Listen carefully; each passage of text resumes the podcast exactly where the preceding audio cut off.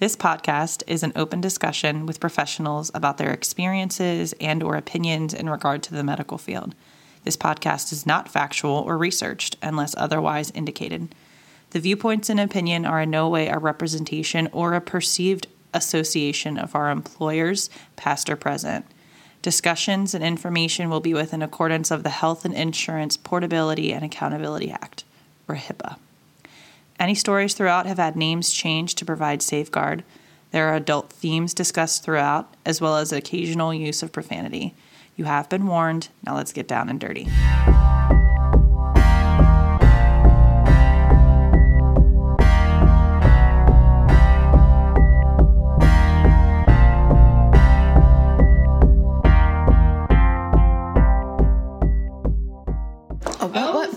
Also thought lobotomy was whenever you got your lung taken out, and I was like, no, that's a lobectomy.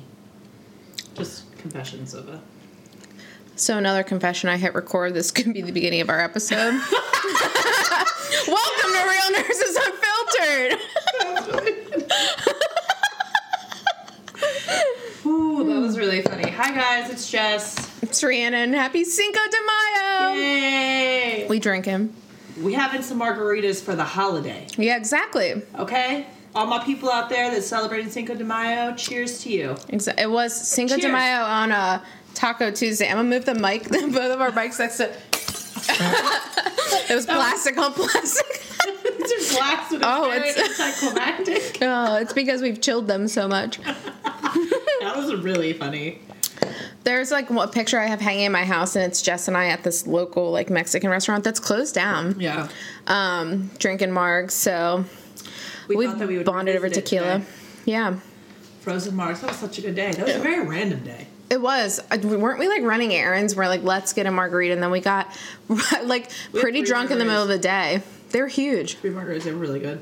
Wow, I don't know. Anyway, it was a good time. I mean, even in um, quarantine, you got to drink, right, and get through it mm-hmm. for our mental health, which that's today's episode. We're Yeah. talking about it's like a mental health addiction thing. We're doing both. Yeah. we're doing it all. We're encompassing it all. admittedly we didn't really prepare for this episode. Well, Like we looked up some stuff, but like I don't know. well, we're yeah, we have a lot of points, and I've been we've been doing some research to provide numbers and you know painting the real picture. But before we dig in, how have you been? What's going on? Um, the same. truly. Uh, also, I realize I'm saying truly a lot. Oh, I didn't even realize it. I've realized it. Oh, okay. But um, and I haven't drank a truly in a very long time. I got some downstairs. No, these like new packs of. So we have uh, margaritas with tequila and White Claw So White Claw, you should sponsor us because we're uh, promoting. because like, we're drinking it every time we record. So the White Claw. Side note: So White Claw came up with the original pack, which was lime, black cherry, Blech. raspberry, Meh. and grapefruit. Yum. So now they've come out with, uh, I was gonna say volume two, but pack number two, variety pack, which is tangerine, mango, watermelon, and lemon. It Like is the a game best. changer. It is a game changer. I love all of them. All those flavors. anyway, continue with how you're doing. I'm fine now that I have White Claw and tequila in me. Um, I mean, the only thing that's happened is I found black mold in my room. So that's I have one day off, and tomorrow I'm spending it scrubbing my walls with like this vinegar baking soda mixture to pull because I sleep with a humidifier. Because if not, then my tonsils are swollen and I can't function. I like suck She falls apart if she sleeps. if I have a dry mouth while I'm sleeping. So apparently I made my room way too fucking humid, which I kind of knew because my windows would be like wet when I would wake up in the morning. But like I didn't feel hot, and apparently it was humid enough to draw like the black mold out of my like house that was built in the 1800s. And like, it's actually asbestos. But it's not. I looked it up. I did like one day I spent like three hours just reading about mold, and I was like, who am I? It was this existential crisis. It's not toxic mold because it doesn't smell earthy. Like it doesn't smell like anything. Earthy. Wow, we really went there. That's what it says. That's what the interweb says. And so it's less toxic to my cats, although apparently exposure to black mold, if cats go under, they like die with anesthesia if they've been exposed to mold. So my oh. cats will never get surgery now. My poor children. No surgery for you. You you can have that tumor. but you're not gonna dying die. on me. You're gonna die I swear. we ain't cutting it out. You're gonna die on Vigo is like my number one man. That's my black cat, and I've told Carter many a times that like Vigo is is my number one man in my life. No one or no, and nothing in this world loves me more than that cat. No Truly though, like I yeah, have no you've seen it though.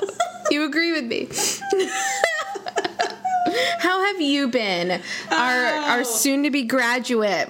Oh my gosh. So I'm We're about to have a nurse practitioner on this. Oh, Does that make us more legit? Yeah, definitely. we're definitely gonna get accreditation now. No. Maybe a sponsor. We're gonna get sponsored through this guy. Sponsored. um, what am I? Never mind. We'll go into that later. Um, so we'll backtrack. So my mental health has not been super awesome recently. I got really overwhelmed with social media, and I'm the type of person that I don't give two craps of what people post on social media. Mm-hmm. I'm the mom that I scroll through and I see moms that post these pictures and they all look lovely, their kids are all put together, and I don't get envious of that. I do Yeah. not feel bad about it. But there's people out there who legit like lose it because they don't feel mm-hmm. like they're adequate and blah blah. So I was I'm fine with that. But recently I've just been seeing so much negativity on social media about the mm-hmm. whole state of the world and how we're navigating things and conspiracy theories and like how to move forward. And so Bunch of bullshit.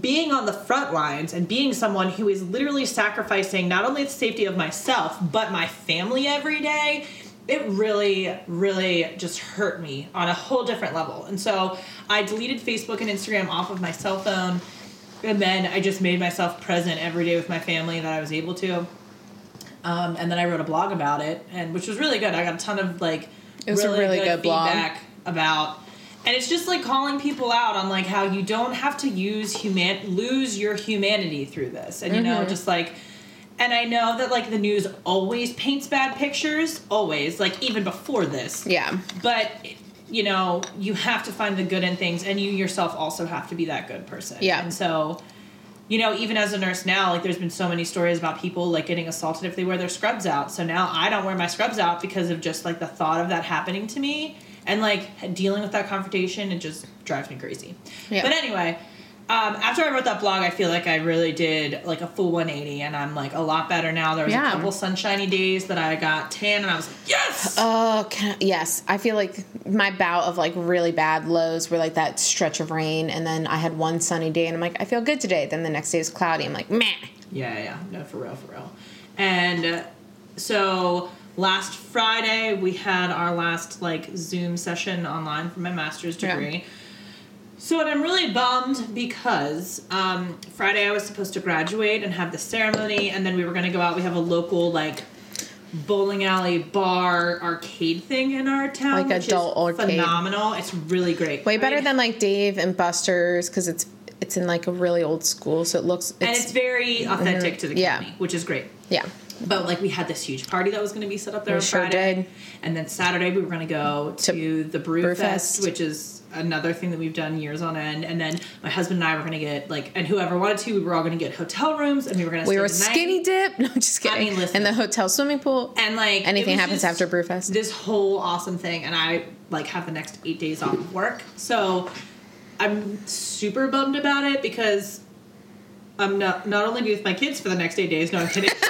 I love my kids; they're phenomenal, and they're the best things about me. Um, but I just, I'm just dealing with it. Yeah. which is fine. I'm excited about it, but now I really have to crack down and start studying for boards because Yeah. uh, that's gonna happen in like a month or two. Two So we're probably we are after this gonna have like a little break yeah. till you pass your boards. Um, we had like all these different episodes planned out, and then you know we didn't feel like it was The whole world shut down. yeah. And I Ba-ba-ba.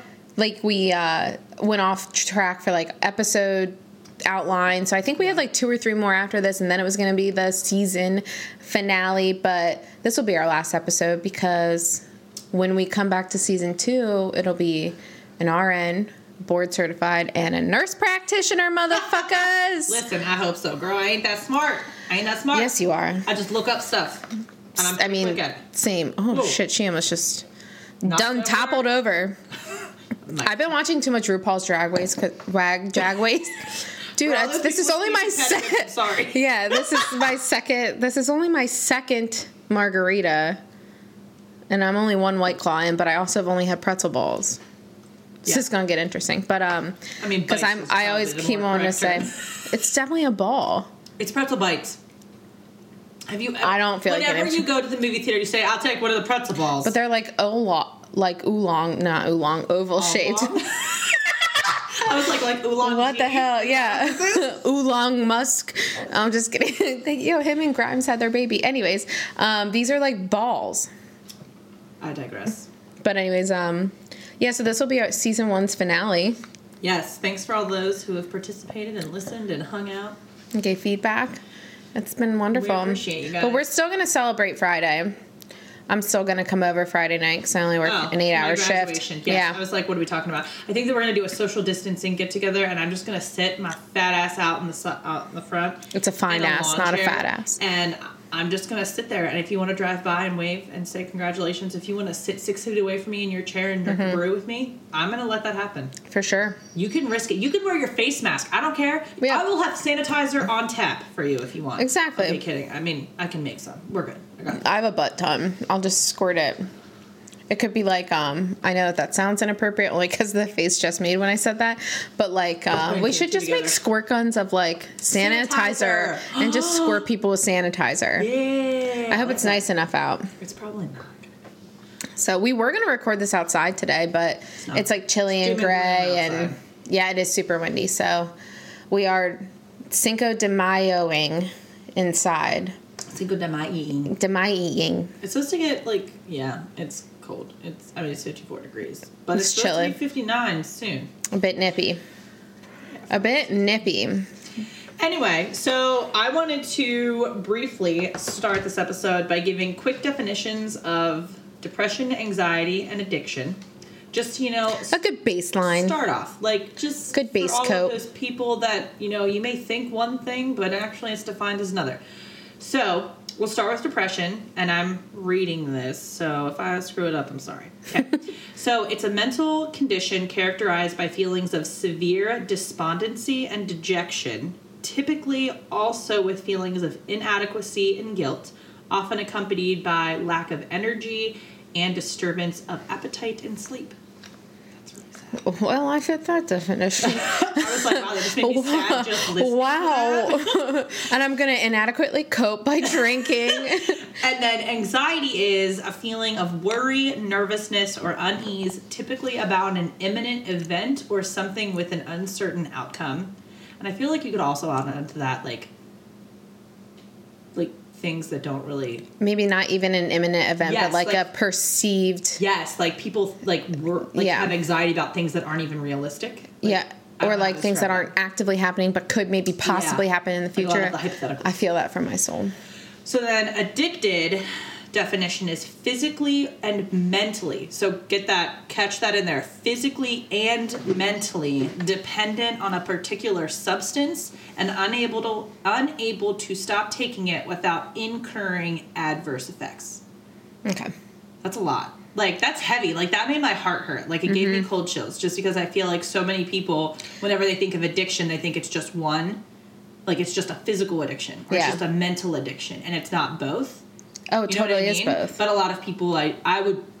It's my thinking that people wouldn't think Yeah. that they go hand in hand, and it says that you are unable to stop taking it without incurring adverse effects. So, So, you like- have to have something bad happen. So you probably have like physical illness, as we've seen, like alcohol Mm-hmm. withdrawal and like like um, opioid withdrawal and stuff in work, and then also like probably increased depression and anxiety. Like I think about gambling. From like you stopping- lose everything then. Yeah, You lose literally everything, and then until But if you that's happened, stop- or until you've hit rock bottom in anything, yeah. then you're able to. Anyway, Yeah. so that's where we're starting today, people, with depression, anxiety, and addiction. And then we're going to touch on a little bit of history of mental Exactly, health and like, like- kind of like the it's not really the politics behind it, but also kind of like where, Where it's come from. Yeah. So Grover just attempted to get on your lap, didn't work, is now over on mine, and he just did the classic ask mom and dad. I he's not climbing up. I don't know why. Weirdo. It's my neon pants. Um, so all this is from Mental Health America National.org, where I got like the numbers and the years and stuffs, you know.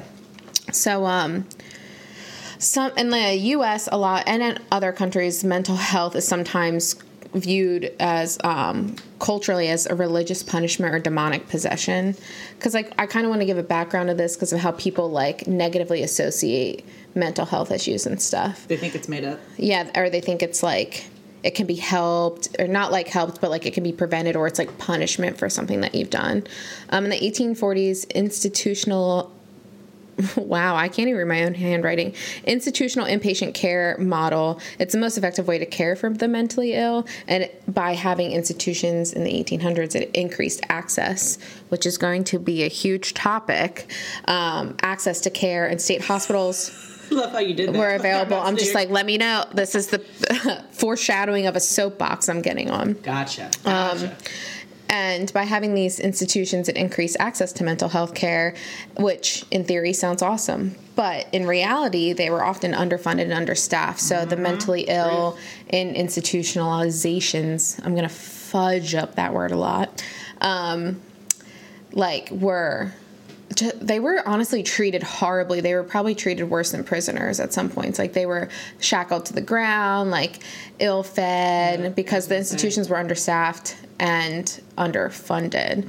Um, and so a lot of people saw that, saw rights violations, uh, duh, that we were treating human beings worse than zoo animals.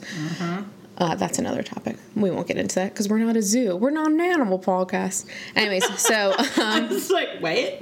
1950s, there was a push for deinstitutionalization. Can't say the word. I'll admit that right now. And um, outpatient, like treatment centers. Like the goal was to have more outpatient treatment centers and community treatment, um, because they figured that that led for a higher quality of life. Which that's awesome. Like the goal of that, cool, great. Like yeah, community treatment.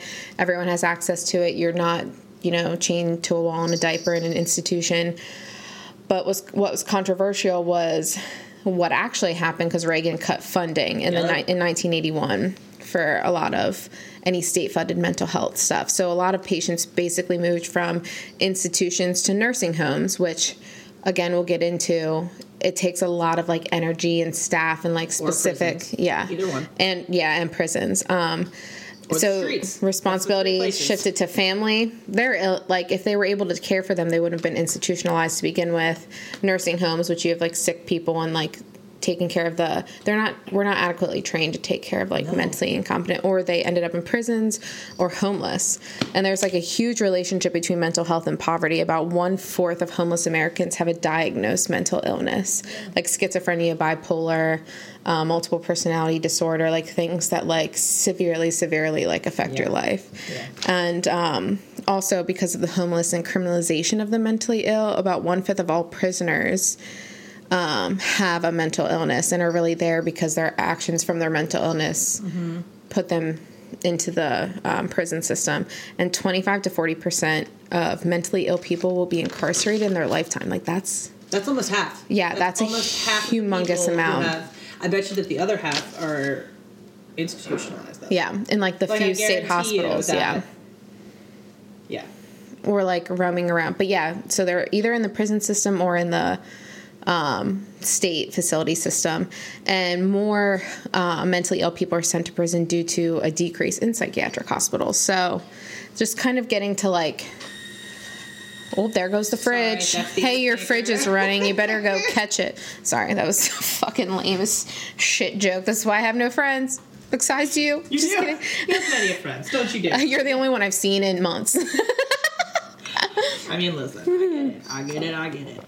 But anyway, so that's kind of like a background for a lot of like I think how we both feel about the care mentally ill receive and like how if we could shift to more access to health, mental health care, it'd be great. Yeah, because so as nurses in nursing school, so we did the two-year associates program. So Yeah. four semesters, and our last semester was split up into like three different sub It's like critical care, Critical adva- care, advancement med surg, and psych. and then psych. So technically, if you think about it, a semester is 15 weeks. So in our nursing school practice, where we're supposed to learn everything we know, we have about four and a half weeks of learning about mental health. yeah, and um, I don't Not like enough. it's so deeply intertwined i feel like with who people are so like if you're so if we're talking about severe mental health like the schizophrenics where you know they fly off the handle because you know they're very paranoid or if you're talking about the severe like um like uh, splitting personalities what is it that princess diana had i always get it confused Multiple personality no, disorder? multiple personalities. What did I will Diana Google. But basically, it's like attention seeking, and where they split the nurses against one another. Manipulation. yeah, but that's like the main side effect of it. Princess Diana, mental. Meningeal Karina? No, that's not it. I was like, I don't think that's it. Don't think that's it. But anyway, um, nurses aren't adequately trained for. Now, obviously, if you're a psych nurse, that's one thing. But if you're just coming straight out of nursing school, it's such uncharted waters, which isn't. It's not fair to the patient, but it's also not fair to the nurse because we can't provide top of the line care to helping the patient. So resources, we don't have many of them. To It just said she had an eating disorder. Her honesty helped chip away at the stigma surrounding mental health. And, uh, oh, depression and anxiety disorder, blah, blah, blah. Sorry, I'm like reading out loud. I thought she had um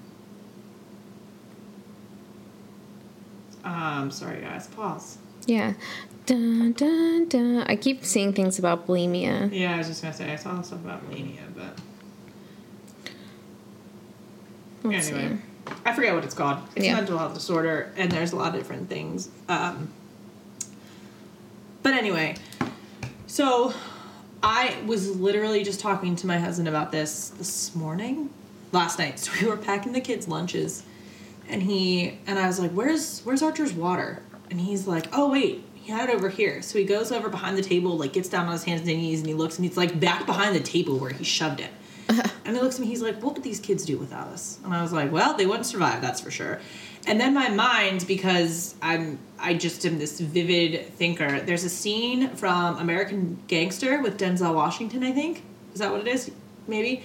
And it's about like a he's a drug king or whatever he is, and like back in the 50s maybe it's probably earlier than that i'll never forget the scene where there's a mom who's shooting up and she's passed out on the bed and there's a baby screaming on the bed all alone mm-hmm. and you know and i i'm not much into research about like mental health just because like i feel like not that I know it, that sounds cocky, and I'm not saying like, oh, I know mental health, but I'm a firm believer that childhood trauma manifests in how we act over years. It's Yeah. how we deal with things. Like subconsciously, we don't think that it has an effect on us, but then through the years, it evolves differently. Oh, for sure. Like a lot of people, you become dependent on things. Or if you think about serial addiction. killers, there's like those classic like uh, you've had like a sexual trauma as a child. abusive, yeah, Yeah, um, head injury, bedwetting, you like kill Killing animals. animals. Yeah, It's like the trifecta. but like the what initiates it is some type of trauma, sexual assault, abuse as a child. Yeah. and then all those things like manifest. It's wild. Yeah, and like I just so my mind whenever I was thinking about that, like Tim and I, and I'm not saying this to toot our own horn, but we're like kick-ass parents to our For kids. sure. Like we provide for them. We're there emotionally, mentally, physically. Like we are there. We are on point. Mm-hmm. And like I'm not saying that we have it all together. What I'm saying is, is that like we're available. There's love in our home. Mm-hmm. There's a sense of stability and safety, which is incredibly important. But your children also aren't spoiled. Well, that's another side Yeah. story. Hmm. But like we provide that area for them to Their thrive and be who they Maslow's hierarchy of Yes. needs are met. Because if you think about that, like that Maslow's. So for those of you who don't know about Maslow's hierarchy, we learned about it in nursing school. So I'm just going to briefly explain it. So there's five different tiers. Think of like the food pyramid. Starting at the bottom is mm-hmm. what you should have as your baseline. So physiological needs, basically air, water, water, water, air, water, food, shelter. So basic needs to to Safety. whatever. The second tier is safety. So personal security, employment, resources, health, property. Which you don't, if you can't master if you can't the have level below, water, you're you not going to- have yeah. an area of security. Like you can't do that. Like you can't skip rungs on this ladder. You gotta, yeah. So the next one above safety is love and bel belonging. So then you have friendships, you can be intimate, you can have sense of connection. Above that is esteem. So once you achieve all of those below that, so having a sense of love and belonging, safety and physiological, then you have esteem. So it's self-respect, self-esteem, recognition, strength. Mm-hmm. And then the full top tier is self actualization. it's the desire to become the most that one can be. So mm-hmm. that's like mastery of it all. Yeah. So, and I think that this is super huge into mental health as well is that like if you can achieve like I'm not trying to be rude, but if you think about a homeless person, Yeah. you know, they're basically just struggling to survive. They can't be their desire to become the most that one can be Yeah. in those moments. Like, you know, No, not at all. they can't I'm not saying that they can't respect themselves, like that sounds terrible, but they probably can't have the highest self esteem. or like children who like the only meal they're getting is the meal at school like they're not get they're not even meeting their protector and the person who's supposed to take care of them uh, probably also isn't able to even meet like a child's basic needs so they grow up never advancing and learning things as they're supposed to which harbors mental illness yeah It's crippling. And that I think really feeds into, you know, how you cope as you get older. What do you what do you cling to to get you through those times? Mm-hmm. So I think that also leads into mental health. depression and anxiety. And you can have a wrench thrown in there at like any point like i feel like we i probably have like the what first two or three boxes met but then you get like some little thing happens like you can be a full-blown adult have all those met something happens and affects a certain level of that and then you're like but also you could also have all of those things and have some type of mental illness as well Oh, too absolutely. Yeah.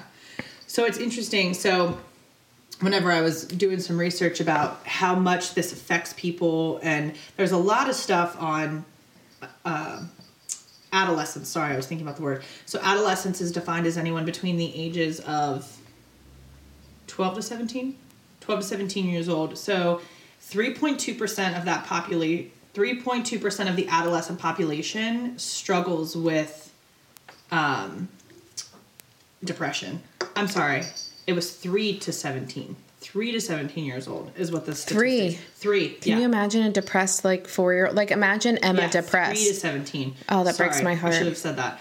And so it's interesting. So depression is 3.2% it makes up among adolescents, but anxiety is 7.1%. that actually like to me It's seems low It's double than what depression is. But that seems low. Like think I think of like Yeah. type of anxiety. I guess like diagnosable anxiety disorders instead of just saying like this situation gives me anxiety, because It's a lot. with mental health, you there's a lot of 4.4 million levels. kids that struggle with That's this. insane.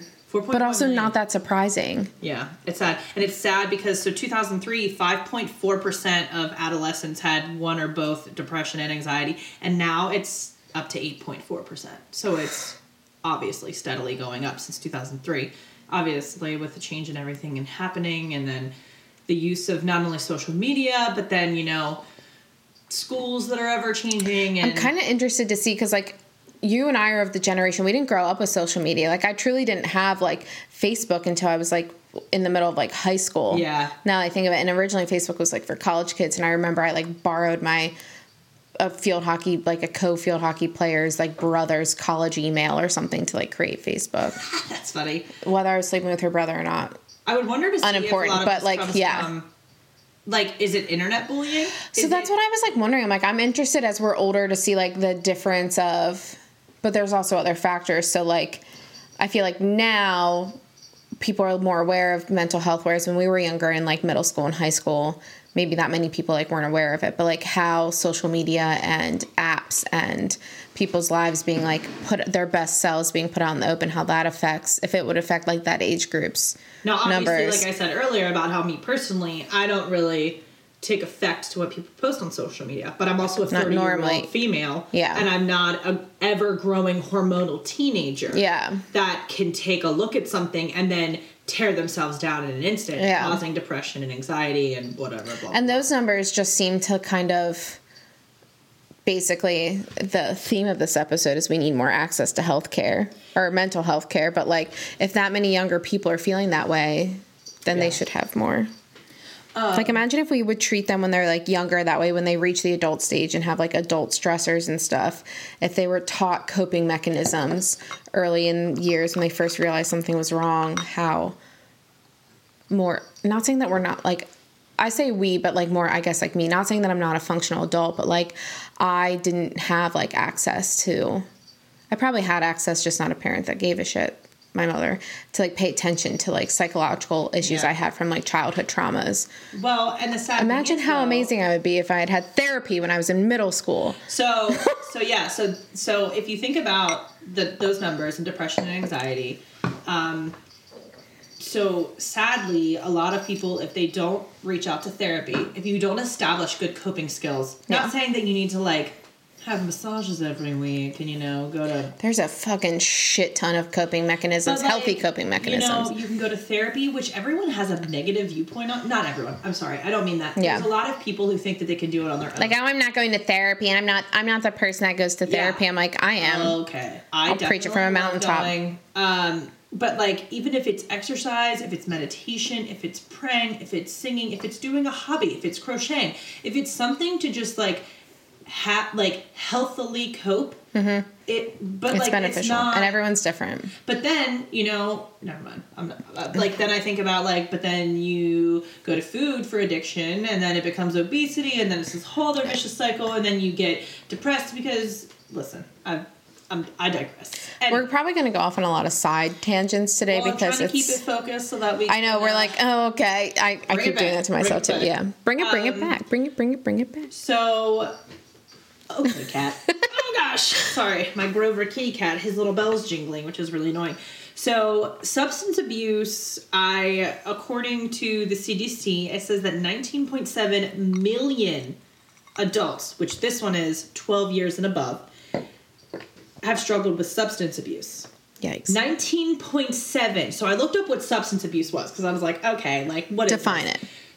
So The definition that they're using for these substance: statistics. tobacco, alcohol, illicit drugs. So that's a lot. Like That is a lot. That's a ton of people, and I mean, like obviously, there's a ton of people who smoke who don't think it's an addiction. It's an insane addiction, and then alcohol is also equally as As we like are both double fisting. yeah Because we're Listen, it's all that we nurses can do. I don't want to hear it. Yeah. But so if we think back to what addiction is, it's the physical and mental Dependence. dependency on a substance. So people originally Nineteen point start seven off, million. You said. yeah, people start off using whatever it is to cope, Mm-hmm. drinking, It's easier to access cocaine, substances than it is to access mental health care. and then you go, and then your body physically becomes dependent on it. Mm-hmm. So then, if you can't get that, you then start to detox. You have to go into rehabs, which are super expensive. And this also goes into this makes sense about how why people who don't or like what did it say about the homeless? Like a quarter of them have. Mm-hmm. So because here's the thing, if you want to get on psych meds, you have to have insurance. Mm-hmm. and you have to have a provider. you have to go to a provider to give you meds. And very rarely on the occasion can you go to your family doc and get meds. You have to go to a psychiatrist, which Yep. also has a long wait time, like to get in to see them initially. And then on top of that, psych meds take a crap ton of long, like a length of time to actually get to their achieved To work. effectiveness. Six weeks is what it says. Yep. And that's why isn't minimum. it popular popular but like common with bipolar because they'll finally get on meds. The meds will build up in your system like you're feeling good, you're level, like you don't have high highs, low lows, and then you're like I'm fine, I don't need these meds and then you get off of them and it's that's like back really common with mental health is oh I'm fine, I don't need to take my meds, especially with bipolar and They schizophrenia. literally, so a lot of people that are bipolar or schizophrenic, they do a one month injection that you come into a homeless shelter that has like their medical office because a lot of places they have like one hub that like their retirement their retirement home their um, homeless shelter has like a clinic and then they get their mental health people in once a month give them their injection and they go because no offense you can't have a severely manic person taking no. their meds they won't do it they won't do it. no and then you start back all at square one. Yeah. So I feel like education on that and how to handle being around people or how to not handle being around people but how to like help facilitate the treatment of like bipolar is important for people to learn too but Oh, absolutely. I'll never forget the one time my mom and I, we always take the metro into DC whenever we go to the, like, walk around and see the monuments or stuff like that. We mm-hmm. always park and we would take the metro and it was lovely. And I'll never forget the first time it was, I was younger, I was maybe 14, and I saw my first, not only homeless person, but severely schizophrenic person. Mm. And it was this, like, just it looks like she belonged as part of the subway. Like she was mm-hmm. just dirt and like long, unkept hair. She had a push cart and she had these like weird discolored doll babies in there. And she sat down and was screaming at no one. Like, and then she would like yell at herself, like, oh, you shouldn't do this, you shouldn't do that. And then she would yell, she's like, get off of me. And there was no one around her. Yeah. And I, and I looked at my mom and like we looked at each other and I felt like, why is no one doing anything for this lady? Yeah. because in my mind i just thought that like i didn't know what was wrong mm-hmm.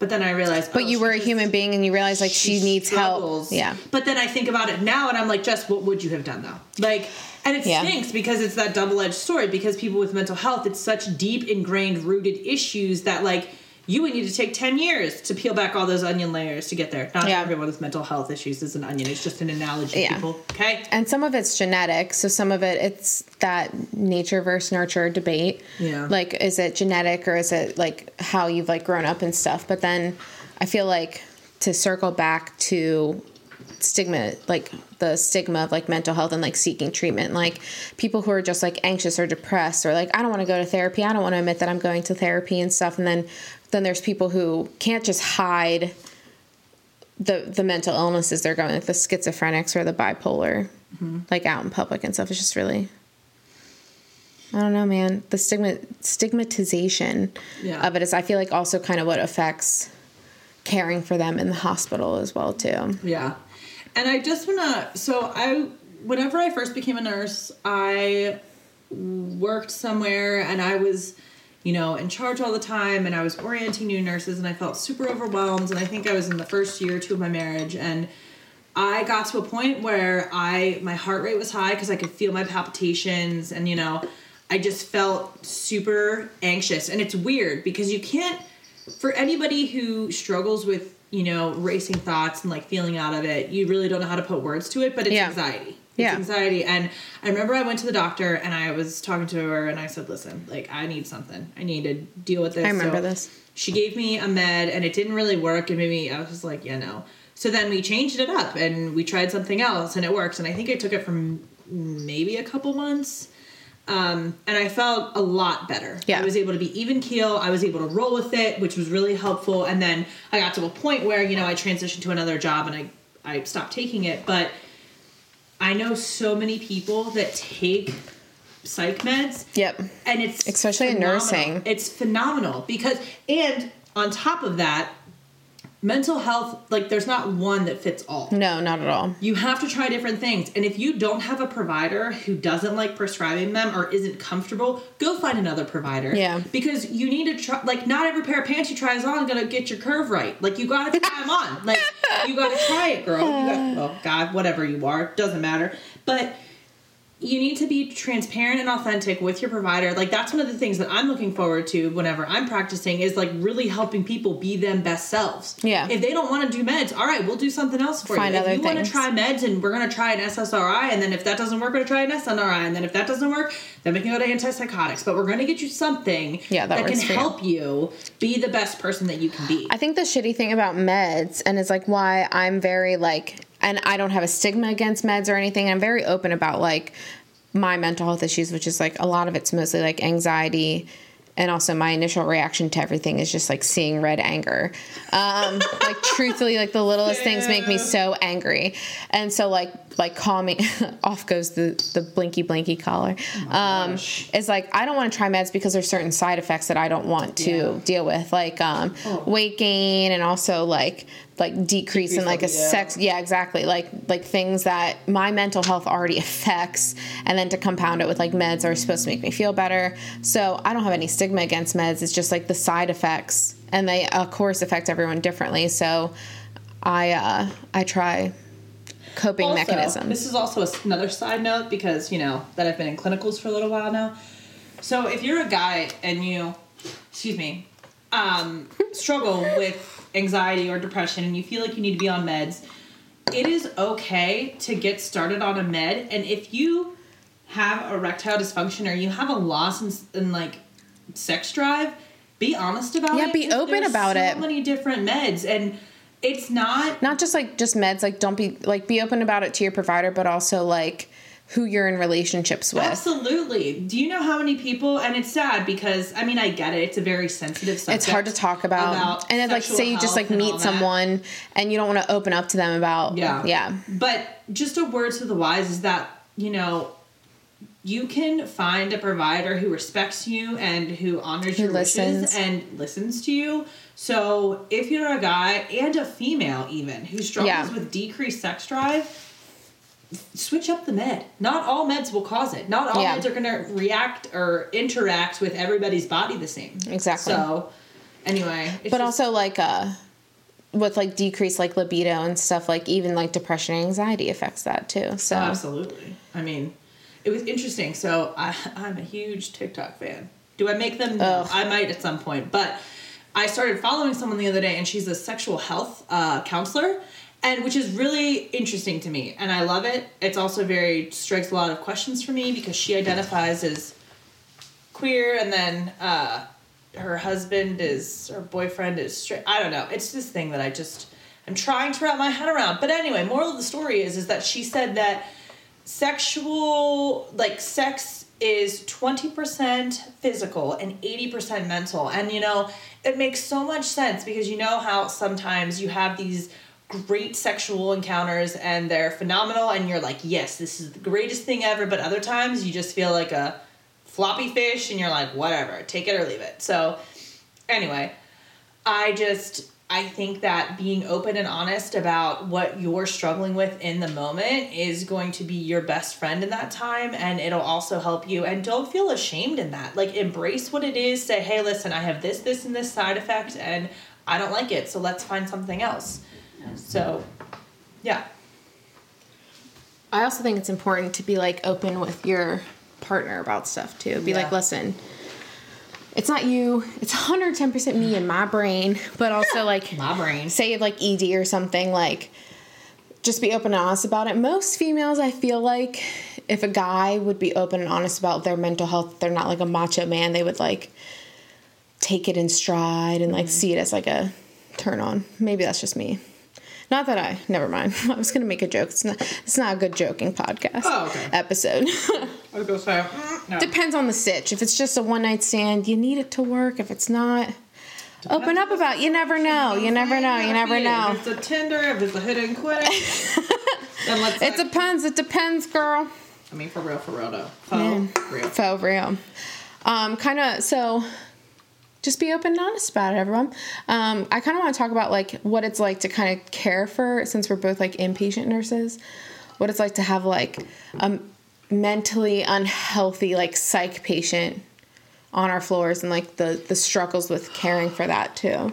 So I've worked in a facility where we had an actual inpatient um, psych, Mm-hmm. Psych ward. yeah. That people were waiting for the state mental health hospital because there's a year waiting list to get on some of them. because there's not enough and they're Yeah. not funded and enough. And like I took care of a patient Well, that was there for doesn't cover 300 it. and some odd days in our hospital waiting for placement, and they finally went. Um, but it's it's crazy. Now there's a difference between people that have severe debilitating schizophrenia, bipolar, versus someone who's just severely addicted. yeah, for sure. There's a and we want to talk about like both of them. And I am more affected by the addicted patient Same. because that's a behavior that can be changed over time, that can be modified over time, Yep. Mm-hmm. and you can like recover from that. Se- severe schizophrenia, you're not going to recover. You can take meds and you can be like subdued, Yeah. but you need long term, like not protection, but you need long term mental health for that. Yeah. Addiction, not saying you don't need long term, but you can get to a place where you'll be a thousand percent better. Yeah, you can get to a place And you where recovered. Yeah, you can get to a place where it's 110% your conscious decision and your conscious efforts to not partake in that substance And I'm anymore. not discrediting people that are going through addiction. I'm not No, saying not at all. any better or worse than people with like diagnosed whatever. I'm not saying that from a nursing perspective. Yeah, this is working inpatient hospital inpatient. that's not a psych unit. Yes, correct. That's what our gripes Yes. kind of are about and Yes. like bringing light to how it affects our workflow and stuff and like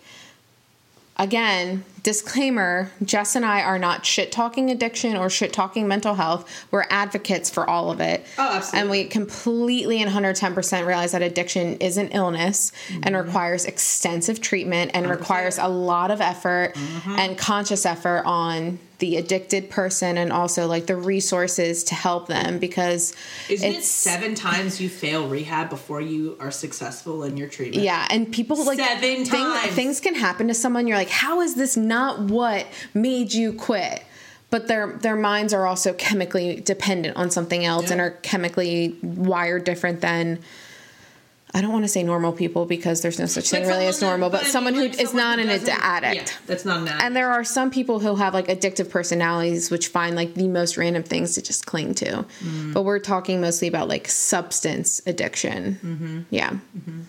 In this, in this here sitch.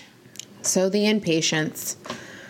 Uh, so as a caveat, I want to say we are advocates for mental health and for addiction, but like, listen, it's a pain in the dick to take care of addicted patients. And we are real nurses unfiltered, and this might offend some people.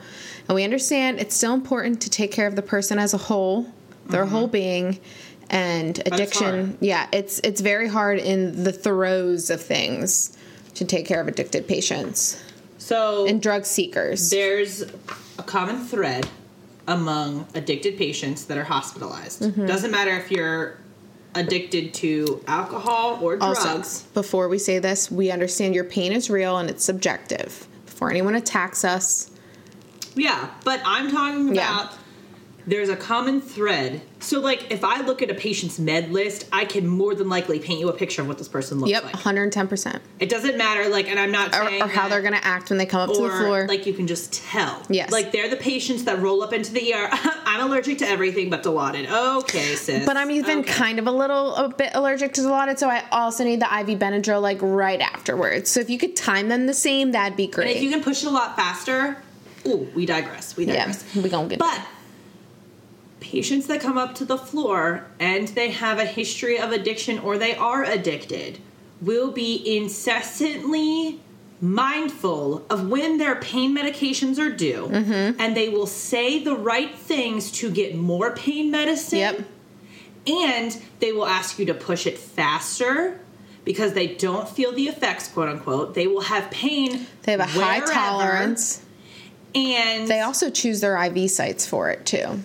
And so that's usually the common thread Mm-hmm. of people that have had any type of substance issues that we see most of the Yeah. And a lot of them have family who still come in off the street and who have brought drugs in. Yes. 110% that has happened multiple times. And we're in a very, like, I'm not saying we're in a rural hospital, but it's not a super huge city. No, we're not, I'm like an urban hospital. City. Yeah. Like uh, we're not that way, but we have it happen a lot more times than not. Yep. And our like, uh, never mind. I'm not even gonna say it. But like, we and so people think that this is every nurse's first rodeo. You might have some sweet, innocent, freshly graduated nurse, or so you think, as a patient. But we know all your fucking tips and tricks. Um, so. Patient We do. privacy is important. I understand patient rights.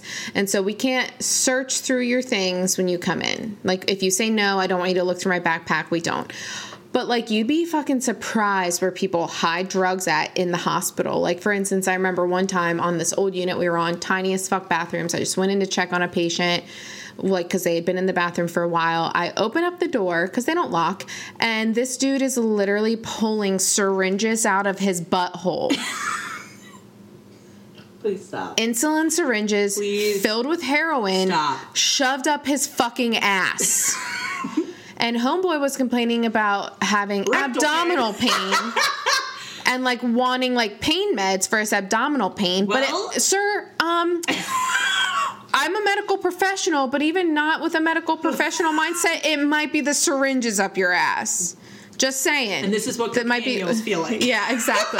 but they're baggies. They're softer. They oh, like, Oh, yeah, you know what I mean. Yeah, but sure. like a full on fucking syringe up your butthole, and like it wasn't one, it was three, and he's pulling three syringes out of his asshole, which I now understand why he was also asking for laxatives, and wouldn't let anyone in the bathroom with him. I've personally taken so many drugs, Yes. vapes, Away from patients. lighters, and like I literally have had more people than like I can count. Okay, not really, but like people that have started smoking cigarettes. And they're hospital. fucking shocked when we're like, you can't do that And in oh I'm here. like, this could be a federal offense. That's like, what- it's a felony. Oxygen in this hospital. You So- can literally blow things up with this right now. Yeah, that's what I was just about to say. So I will tell patients, I will be like, you realize you just committed like a felony. And they're like, no, no, you're lying. I'm like, there's oxygen tubing in this hospital. If you light a cigarette up and it gets into the oxygen tubing, you've just lit this entire fucking place on fire. And if you survive it, you are going to be charged with a felony. Like, I could call the cops right now and have you arrested and charge you with a felony for, I think it's like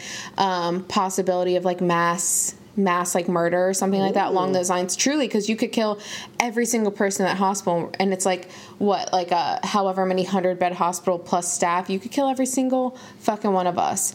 And some people that scares them straight and they're like oh shit like yeah whatever take it. And some people are just like you're lying to me. So then i call security and i have security come up and tell them that it is in fact true that by smoking in the hospital you're committing a felony. And like a felony that has like a minimum i think of like a 40 year sentence. Serial killers get less time than you Damn. taking a fucking cigarette break in All the right, goddamn Ted Bundy, hospital down. bathroom. I'm just saying. I'm just saying. Ted bundy did well he didn't do less time because he died in prison but I mean, listen, oh, we whatever digress again. so i'm just saying if there's anyone which i don't think anyone who wants to smoke in the hospital is listening to this but if you know a loved one who wants to tell them it's a felony. Yeah. because it's true Moral of the story is we know your freaking tricks. We know where you're going to hide it. Yep. We know what you're going to say. I've taken care of people.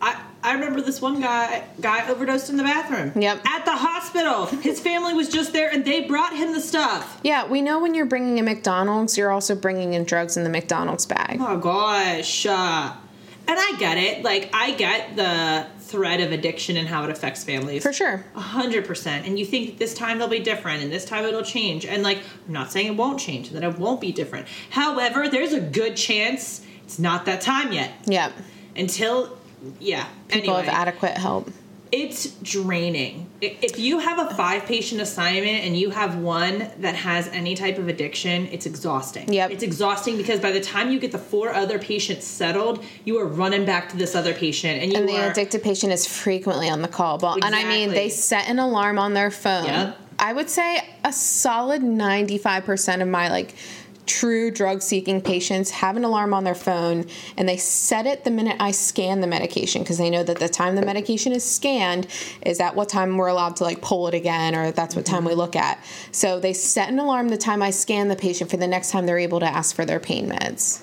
And if it gets changed, like if they're trying to wean them off the IV stuff for discharge, I just and the providers know this. I feel like most providers don't tell them; they just Nope. change it, and then so then when the patient goes to ask for their payments, I'm like, oh well, hey, now it's every six hours, or hey, you no longer have IV Dilaudid. They fucking lose their shit. I mean, like full on temper tantrum. And I think and the provider doesn't tell them that Is that a lot of these people have a mental don't illness. have resources outside Mm-hmm. the hospital. So if you think about it, the hospital, you can show up, you don't have to have insurance, you don't have to have any type of resources outpatient. You No. come in, you get not your fix, but you get a warm place to stay, you get 3 meals a day, Yep. and And you get someone doting meds. on you. You get meds. Yep.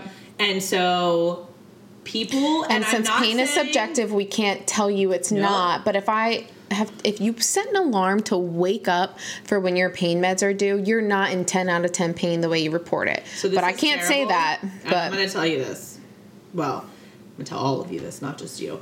So, whenever people, whenever I ask them, I was like, "So, what's your pain out of 10?" And if you say a 10, and I look at you and I say, in my head, in my head, I'm saying, "So, if I saw your arm off right now, it would you're not be worse wince. pain You're not going to wince at all." because you've already been in that pain you wouldn't even notice I remember whenever I was giving labor, oh, I was giving labor, I was giving birth to Emma. She looked at me. She's like, "What's your what's your pain right now?" And my kids are all sunny side up, so their head is against my spine. So every time they contract, I literally can't breathe. And I was like, it's only seven out of 10. She's like, seven out of 10. And I was like, yeah. I was like, I can go through a lot worse stuff than this right now. It was really funny because I didn't get pain meds. Anyway, that's another side story. But it was just thinking about it. And usually, whenever you ask these patients, they're playing Candy Crush and uh, They're like chill as a cucumber. chilling. But they're That's just all patients. That's not addicted. So don't. It is true. There are some patients that I've had to be like to play devil's advocate who, like, physically look like they're in pain and they're like, "It's a two, it's fine. I don't want any was like, narcotics." let me at least get you some Tylenol. yeah, Let can I get you like maybe some Ultram? Even like it's it's Just not really addicted. Tylenol. Yeah, It's fine. You good? like and then there's some patients who are just like or like they can't keep their eyes open as you're like giving them IV Dilaudid. I'm just like Stop this is a waste of my fucking time. Like and then they're like, can I also have Benadryl? I'm like, no, sorry, that's So there's this thing is that if you take a narcotic and you have Benadryl, supposedly it helps the reuptake of it and helps increase the, the high the that you feel high, from it. quote unquote, of it. Yeah. It's and it's like very frustrating. There's been very there's been a lot of times where we've been taking I've had like drug seeking patients who are heavy on the call belt and then the, not that it's because they're addicted that their personalities are like this but they're also very needy. And it's like well my my the ice melted in my water. I need this i need this i need this. And i don't know if it's like a control issue which probably plays into like the mental health aspect of it. But uh, there's been many of times where we've had like a very heavy like psych addicted patient. And we've there was one section i remember i might have even said this on the podcast before how like there was patients who were rapid response like we didn't we didn't spend enough time with like the medically sick patient to notice changes in them Oh, because we were spending so much time with like Yeah. the, the the drug seeker and like arguing with them about their pain meds and just like constantly answering their call bell for like really dumb stuff. Yeah. And so I couldn't spend that time with the medically ill patient in that section. I think for a solid like three weeks because they're they're never in and out the addicted patients because to try and wean them off of the IV Dilaudid is hard. stories, Yeah, we don't lots of that. stories.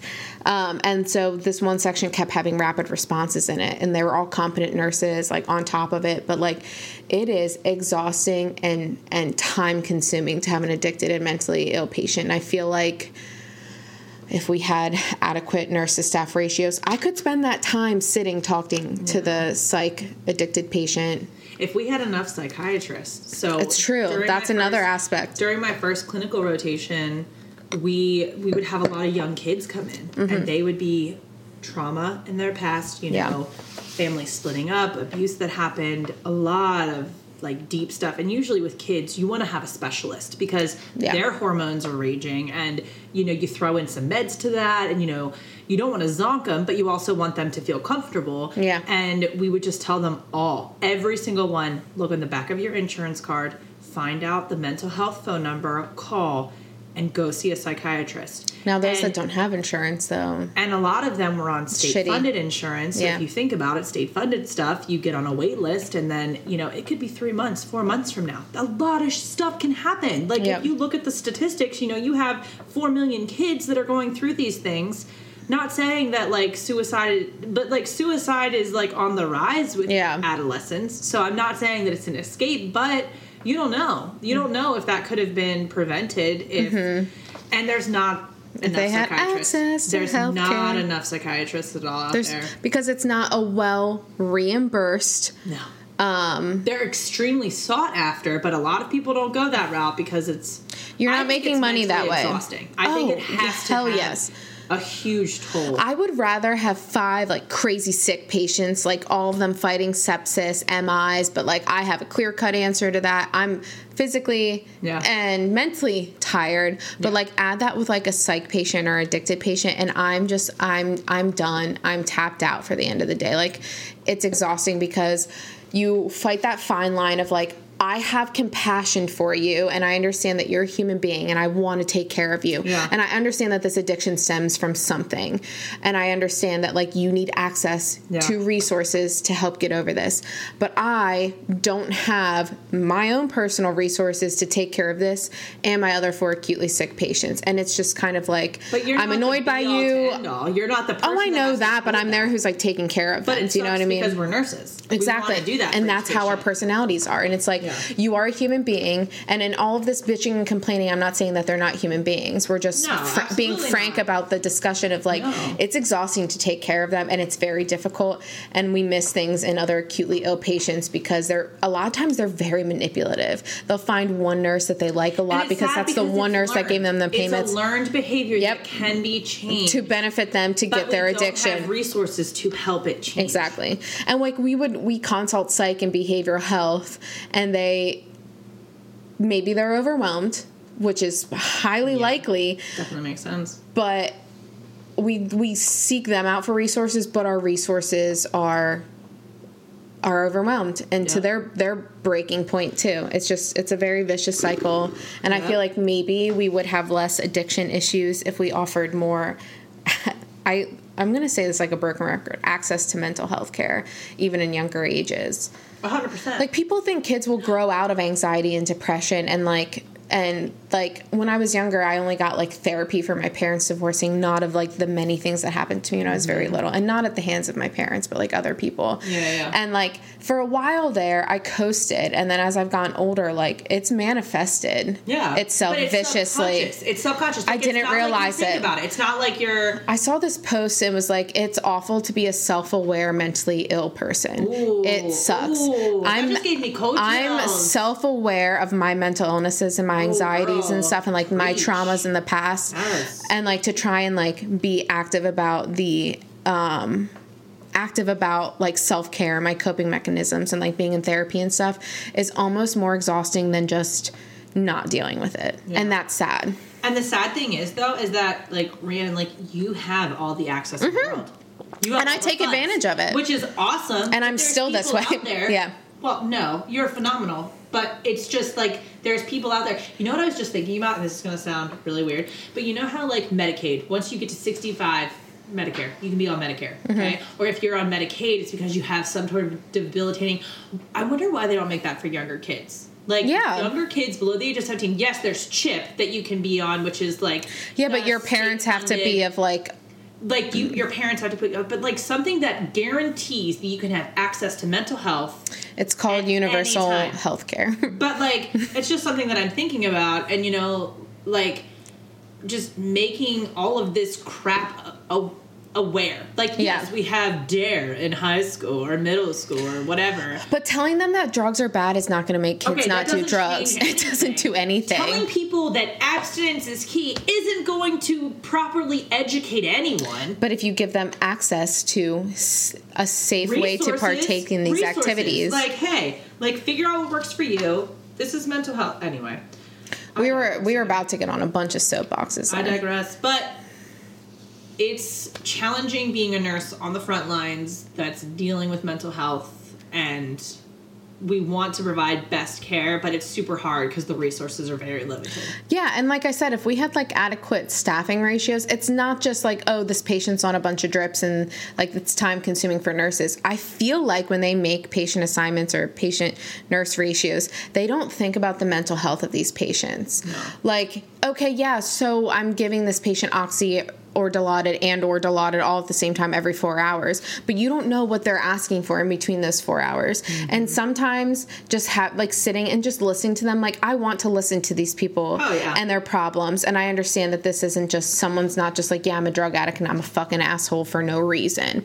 A lot of this stems from stuff. Like i if i had time to sit there and li- just listen just sit next to them and listen to the things that they've been through to help me understand why this is like maybe a control thing with like their pain meds or this is the only time that they feel like relaxed. Like i would be more sympathetic to them. But when i'm run ragged with giving you pain meds and you're a fucking dickhead to me like i don't have compassion for you. And that's another hard thing to overcome is your lack of compassion towards some patients. Also, this is a side note, not for the addicted, but for any patient who comes into the hospital and does not say please or thank you. oh my god do you know how many times i, say cannot get on that level. i've literally said My where are your manners Three-year-old says please and thank you every day. My one-year-old.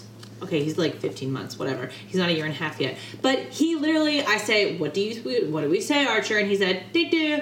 Do do. That says thank you. Yep. Because guess what? You do not. You are not entitled. No. You are not above. You do not deserve this.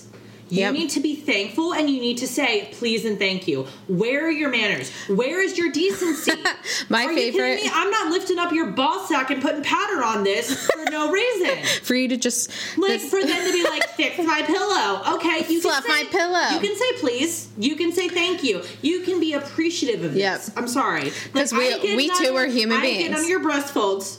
I ain't getting all up in your rectum. Sorry, just for you to be mean to me. But, like, I teach just- my new nurses that, like, when patients are mean to them, I'm like, no, no, no, you're a human being. If they say, do this, do that, say, you were taught manners, use them. Say please and thank you. And I've said that to so many patients, and there's some nurses that'll, like, be in a room with me and they'll look at me like, oh my God. I'm like, hell no, you're not going to talk to me like that. No. Like, I've just, like, bent over backwards for I haven't taken a break or pissed or shit at all today because you don't want me to blow in your ball sack to dry off the nice sand powder.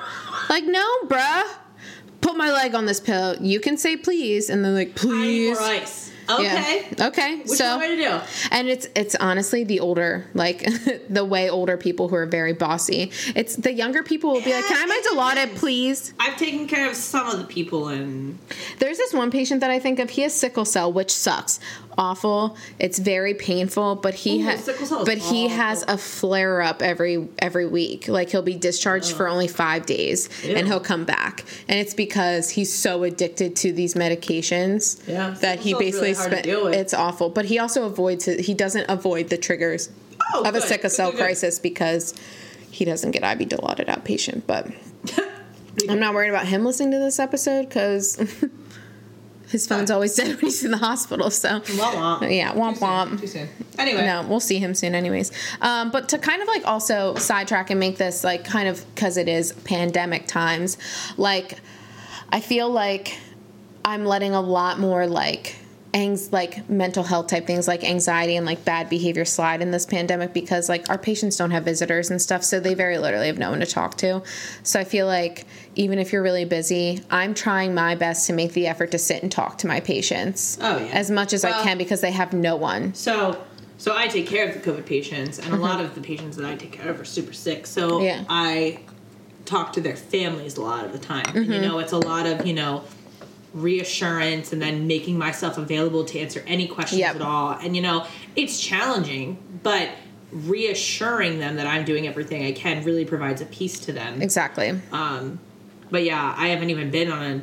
I haven't been taking. I have not taken care of non-COVID patients for a while. Yeah. So you bring a different perspective. Yeah, and it's like, and I we are don't have that many of our like heavy psych and heavy pain seeking patients because there's a fear of going to the hospital and contracting coronavirus. So I guess maybe luckily is a weird way to say it, but like I've luckily had just like really sick people who I've then been able to like pay the correct attention to. Yeah. And also is it's very depressing for patients not to have like visitors and stuff. Ugh. It does, however, make care easier really in the hospital. It truly does. But I also understand how selfish I am by saying that. So I know that like it. It, the visitors do provide like comfort to patients Oh, and absolutely. and stuff. So like I know like by me saying that it's like a double edged sword, but Yeah. just being aware, aware, aware.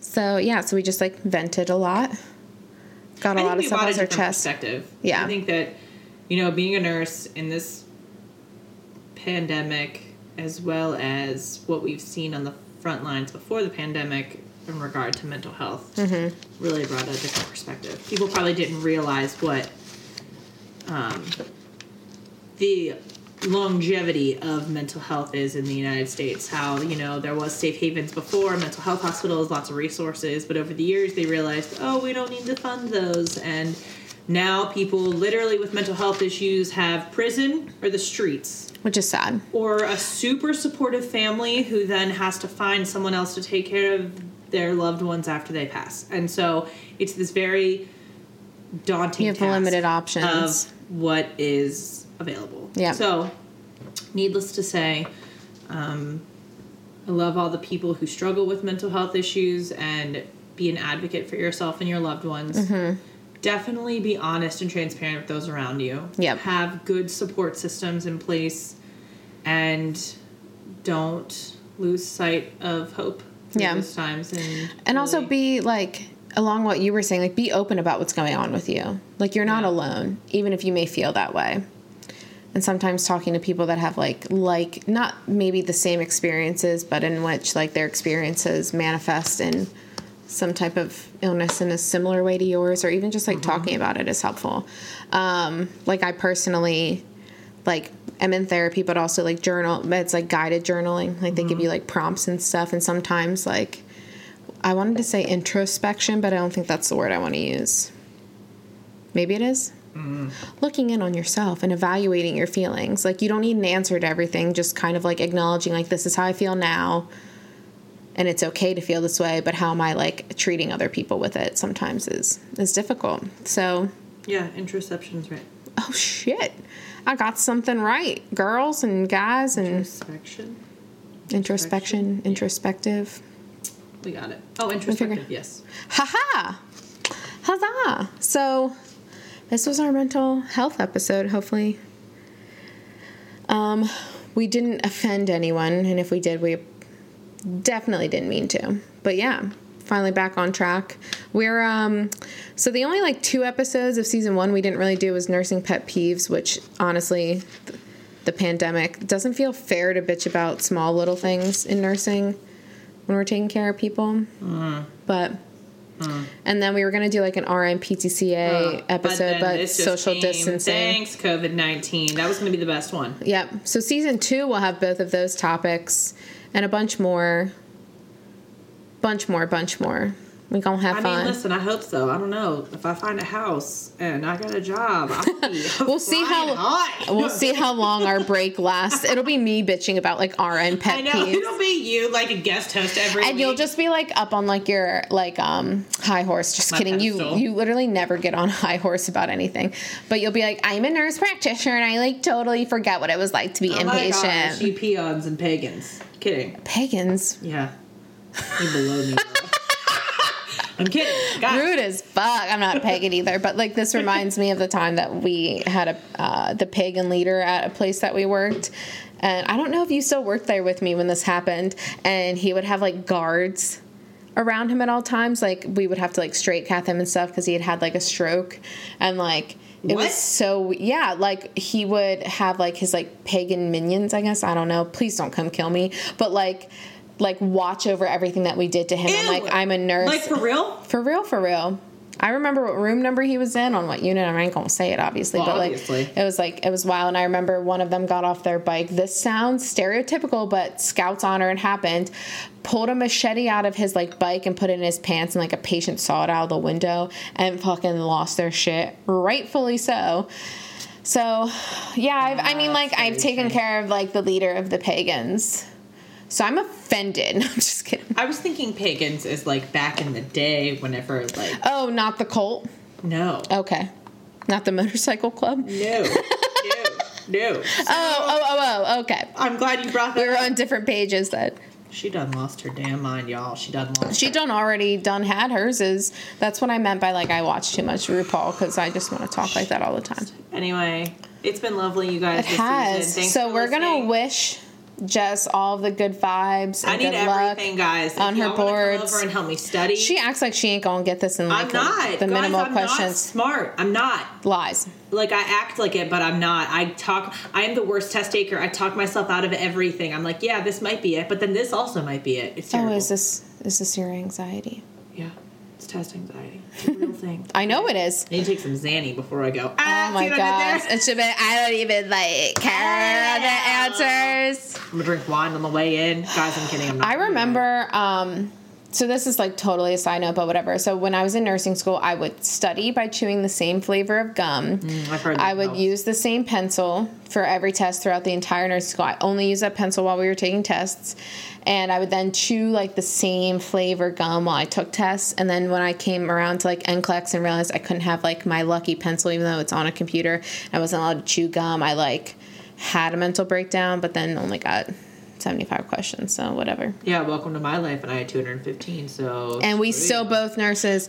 Look at you. you going on to be an NP, and I'm just a lonely old medical, surgical, board certified Just got a nurse. picture lane. of you like hunched over with a cane as an old. Little little old me and I'm like, I like have my cane in one hand, but I'm like inserting a Foley one handed because I'm just that you're just like seasoned it diviners, with like a dart. Yeah, float it into their their urethra. Right I'm like Alohomora, and it opens up and just blinks at me beautifully, and then I throw the Foley in. That really happened. It did. It didn't in my dreams. It did in my dreams. It didn't in real life, is what I'm trying to say. But, anyways, thank We you love you. guys for an awesome season one and for putting up with the times that Jess and I have made absolutely no sense and we're just ranting and it's probably hard episodes to listen to, maybe. It's all right. And if we hurt your feelings, like, sorry, not sorry. Just kidding. We're so sorry. Gotta have some grace. Exactly. everybody, Okay, you gotta have some grace extended. Yep. Okay, we all changing. We all ever evolving. So we all humans. Stop playing like you're not. Stop playing, Oh, God. Old ghetto justice come back. girl. Don't get. Three margaritas in and it hits. It hits. Listen, it hits I- differently when you have tequila. If I was born in another life, I'd be. I, I don't even know what I would do. It was probably about to be super offensive what you were about to say, and you were like, check I was just myself before I wreck myself. Yeah, probably. 100%. I'm just saying I would be a different person than who I am now. Yeah. That's all I'm gonna say. We're gonna leave it at that. If you know me, you know. If you know, you know. Anyway, right. so email us real nurse unfiltered pod At Gmail. at gmail.com. Follow us on Instagram and Facebook and yeah, keep in contact with us. We'll post occasionally. Keep We're horrible at social media, truly. Like, I'm really sorry for the people that follow us on social media because we get all up in not our own selves. And it's a good thing we're not doing this to make money, although it'd be nice because we kind of suck at it. But, anyways, um, cheers to season one. And I don't, I mean, we'll keep you guys updated when we start season two and all that biznatch. Have a good I love how you took Grover's collar off slash, and then you keep um, hitting it. Yeah, wash your hands, social distance until the pandemic's uh, over. Um, yeah, I can't wait to see everyone's mask tan lines, mask face tan Mm-hmm. lines. I've side note, I've started wearing tinted moisturizer with SPF 30 in it, and I laid out the other day, and the only thing that didn't get burnt was the skin on my face. My lips got burned, my thighs did a little bit. Okay. This was yesterday. I'm just saying. We love you guys. Thanks for listening and supporting I'm us. cheersing the microphone. Can you hear it? Got it. Cheers to you all fans. I would say I love you, but I don't really say that to many people. So, I do. love you. bye.